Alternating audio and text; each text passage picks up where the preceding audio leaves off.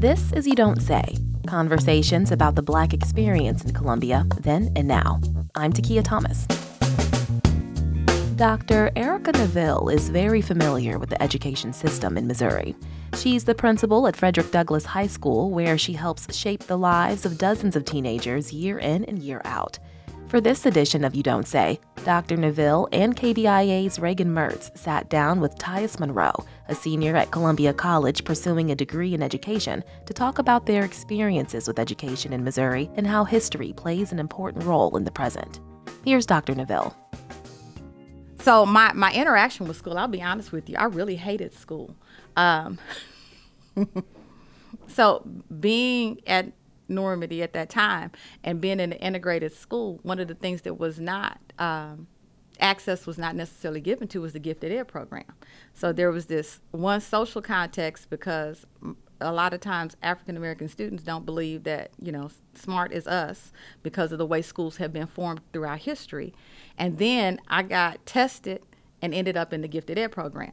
So while Normandy was 90 some percent black, uh, in the 70s and 80s, their gifted ed and college bound classes were at a minimum 50%, 50 50 with African Americans and white students.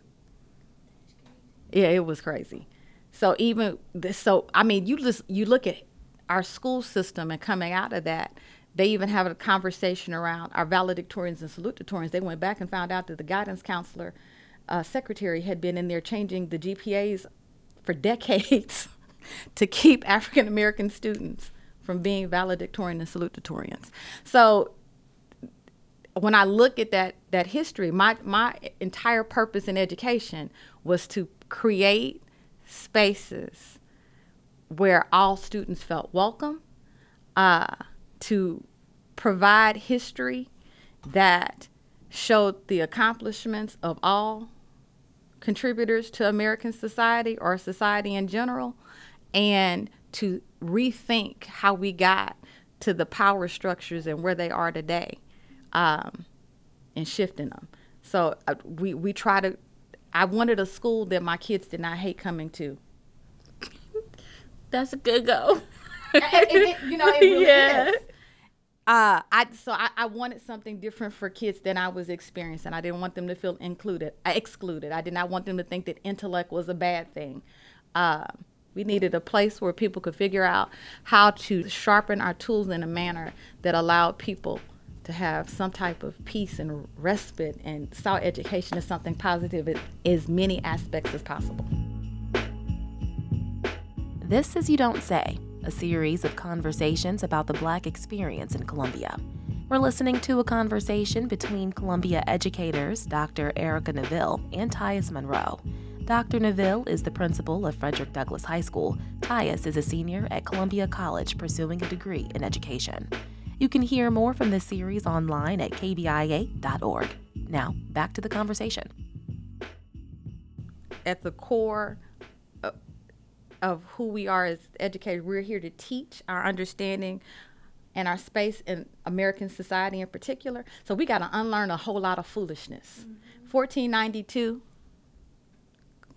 Christopher Columbus colonized America. Thank you. it's, we are so used to hearing myths and mythology, and we saw that particularly in this last presidential um, administration we've got to preserve history. No, we've got to teach history. Mm-hmm. So um, part of that teaching is rethinking and going back to original primary source documents so that we can go and get the intention of the acts that took place from the people that did it. Mm-hmm. People get offended. Uh, particularly, I'm thinking of the 1619 Project, for instance. That offended a lot of people. Um, because it was destroying the fabric of America. No, go back and read the documentation that that sister used to support it. That was going back to primary source documents on what those that had positions of power in American society put in place intentionally. Mm-hmm. Not uh, George Washington chopped down a cherry tree. yeah, honest so, Abe. Yeah, I, an honest Abe. So we we've got to take back the mythology that we have repeated and have a boldness. First of all, we got to reinform ourselves, and I'm still re- reinforming my thinking. I just uh, finished reading the majority of them. I'm a little behind. Uh, Stamped from the beginning with our faculty. We did a group of us did that reading. This conversation around race and the the the intentionality of teaching about the inferiority of blackness and black skin started it, way with the Greeks. It did not start. I got a shirt that says uh, "Free-ish since 1865." Mm-mm. This conversation about making black skin inferior took place with the Greeks looking at the Ethiopians. So this this history of how we got to where we are, where that poor baby was sitting in his car with a doggone air freshener two days ago, and a police officer pulls a gun and said, "Oh, I thought it was a a, a taser." I'm sure she'd have been a little bit more mindful had that child looked like hers, mm-hmm. as opposed to mine. Mm-hmm. That that that marginalization, that oppression in the mind, that lack of worth that has been ingrained in so many, has been taking place for centuries. So educators have to go back and reteach themselves what really happened. And that is how we inform our future generations on how we're going to change. We got to redo the foundation. We got to keep learning ourselves. We, we got to keep, ourselves. We have to keep learning and fight because there then you know those that were empowered that do not continue to relearn mm-hmm. wanted to take 1619 oh my god you can't teach that well, if you have not listened to the podcast or read the document, don't talk to me about it. Mm-hmm. Because you haven't learned to even talk about what you don't like. You're just hearing the, the we're, we're in a Twitter age. You just saw the 144 characters and you said, oh, it's got to be bad. No, go do it for yourself, compare what you know from history, and move on. So we've got to fight that fight while we're also re educating ourselves. Mm-hmm. Um, that's why I told you pace yourself, bite your piece of the elephant, and know when to say no because it's a lot of work to be done. Find your allies too. You cannot fight this fight by yourself.